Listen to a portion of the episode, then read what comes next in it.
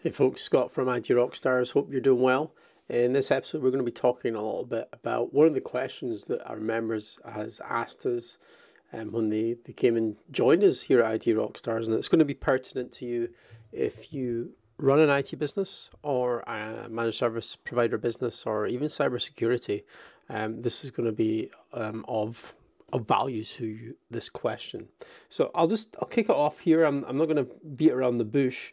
Um, the uh, the question is: Is direct mailing offers still a good idea?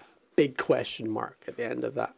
And you know, direct mailing, direct mail, sending things out in the mail, sending things out in the post. Is that actually a good idea? Does it still work? First thing that I would say about direct mail is that it's a really good way to warm up cold prospects and also communicate with existing customers. Um, what I mean, I'll, I'll cover both of these separately, but the first thing, um, cold prospects, people that you've never spoken to. And I got into a little bit of a conversation um, a couple of weeks ago um, about basically spamming uh, business owners that you've never spoken to before, adding them onto your email list, and then sending them unsolicited unsolicited emails um, about your business and what it is that you do. Um, and that is pure spam. And I, my suggestion is, as opposed to spamming people like that, you send them something awesome in the mail. If you have a really good newsletter, you know, like the one that we provide our members at IT Rockstars, um, or some sort of, you know, I'll use the terminology here, a shock and awe, something that is going to um, really impress that completely cold contact and leave a, a lasting memory of what it is that you do, what it is that your business stands for, what, what's your your why in your business. That is going to go a long way in regards to warming up a prospect.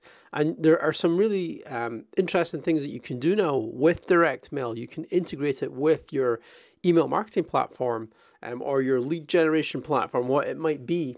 Um, and if you have someone that fills out, say, for example, a lead form on your website or inquires for some information, you can actually set up a sequence of direct mails that go out to that uh, prospect, that potential customer, um, and it's automated through an API to a back end fulfillment center. So you're not the one licking the envelopes, stuffing the envelopes, and licking the stamps. It's all done automatically. And in this day and age, when it comes to emails, everyone is in agreement we get too much of the stuff. Um, and quite often I'll, I'll email existing customers or I'll email one of my vendors or you know a service provider I'm paying money to and I have to chase them up about the email I sent them about three or four days ago. Hey, did you get my email? Do you remember this? Can we discuss this? Can you action this? You know exactly about, you know this already. So everyone is getting lost in emails. And, you know, last time I checked my mailbox, you know, I, I literally do not receive mail in my mailbox. Um, you know, maybe once or twice um, every couple of weeks, I'll get a, a mail item now. And that's crazy. So when I do receive a mail item, I'm intrigued.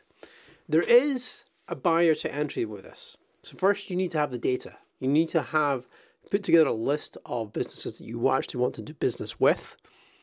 You need to find out the addresses. You need to find the decision makers. You need to build that list into some form that you're going to mail merge. Um, and then you're going to print off labels or you're going to send it off to that fulfillment center. And then you're going to actually mail the stuff out there. It's a huge time suck. And I'll give you an example this. Hold on. If you're watching on video, this is I've I've been doing this stuff manually just now, okay? So I'm not going through fulfillment or APIs with this stuff. This and the reason for that is because I haven't found anyone that does our mail our, our newsletter our newsletters that can mail these. So this is our November newsletter. I got 250 of these printed off. Pretty cool, eh? Um, I'll open it up. And if you're listening on the podcast, what you can see here is basically our newsletter. Um, so I got all that printed off, got it designed. Um, it's all ready to go. But guess what? As I record this video, we're now at the end of November. And I'm like, oh, sh- oh shucks. Um, I'm, I, you know, these newsletters are going to be late. People are going to receive these newsletters on a date in November, and they're going to get them in December.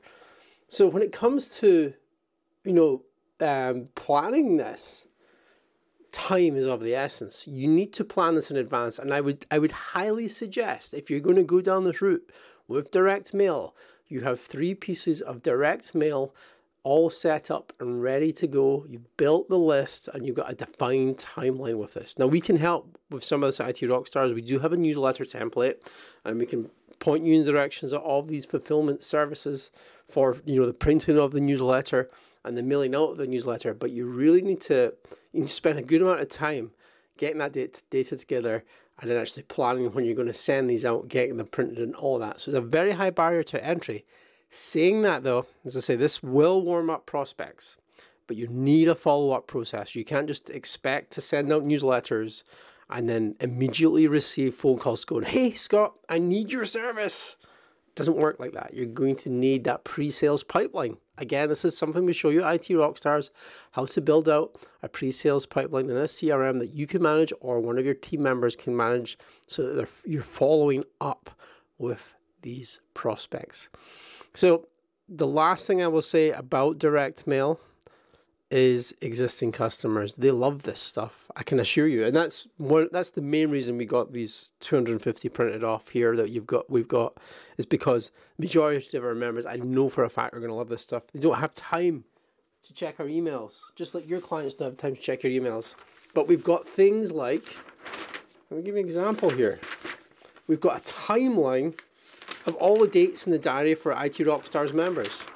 So we've actually got what I'm up to over the next month. And again, it's out of date because it's got November here. So when people receive this, it's all the November dates. But we've also got welcoming our newest members here. So just little touches like that. You know, what's what's your business up to? It, it, you know, and I'll go into this in more detail actually, how to structure a newsletter because it's, you know, I'm not an expert in this, and but I have consumed a lot of content to show you actually how to structure a newsletter.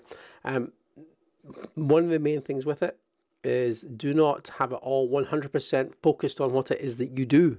You have to have about 80%, 75% has to be non relevant. Sounds crazy, but true. Um, and you can see that in the example that I've got here.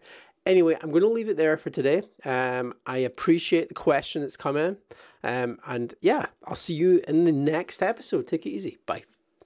If you've enjoyed today's episode of IT Rockstars, we invite you to check out itrockstars.net. IT Rockstars is the essential resource to boost your MSP marketing efforts.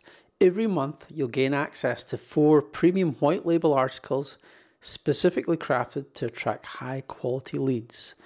Use this content on your blog, LinkedIn, and email. We'll show you how to generate MSP B2B leads for your IT service business. We can only offer this service to one IT company per area, so sign up today and lock your competitors out.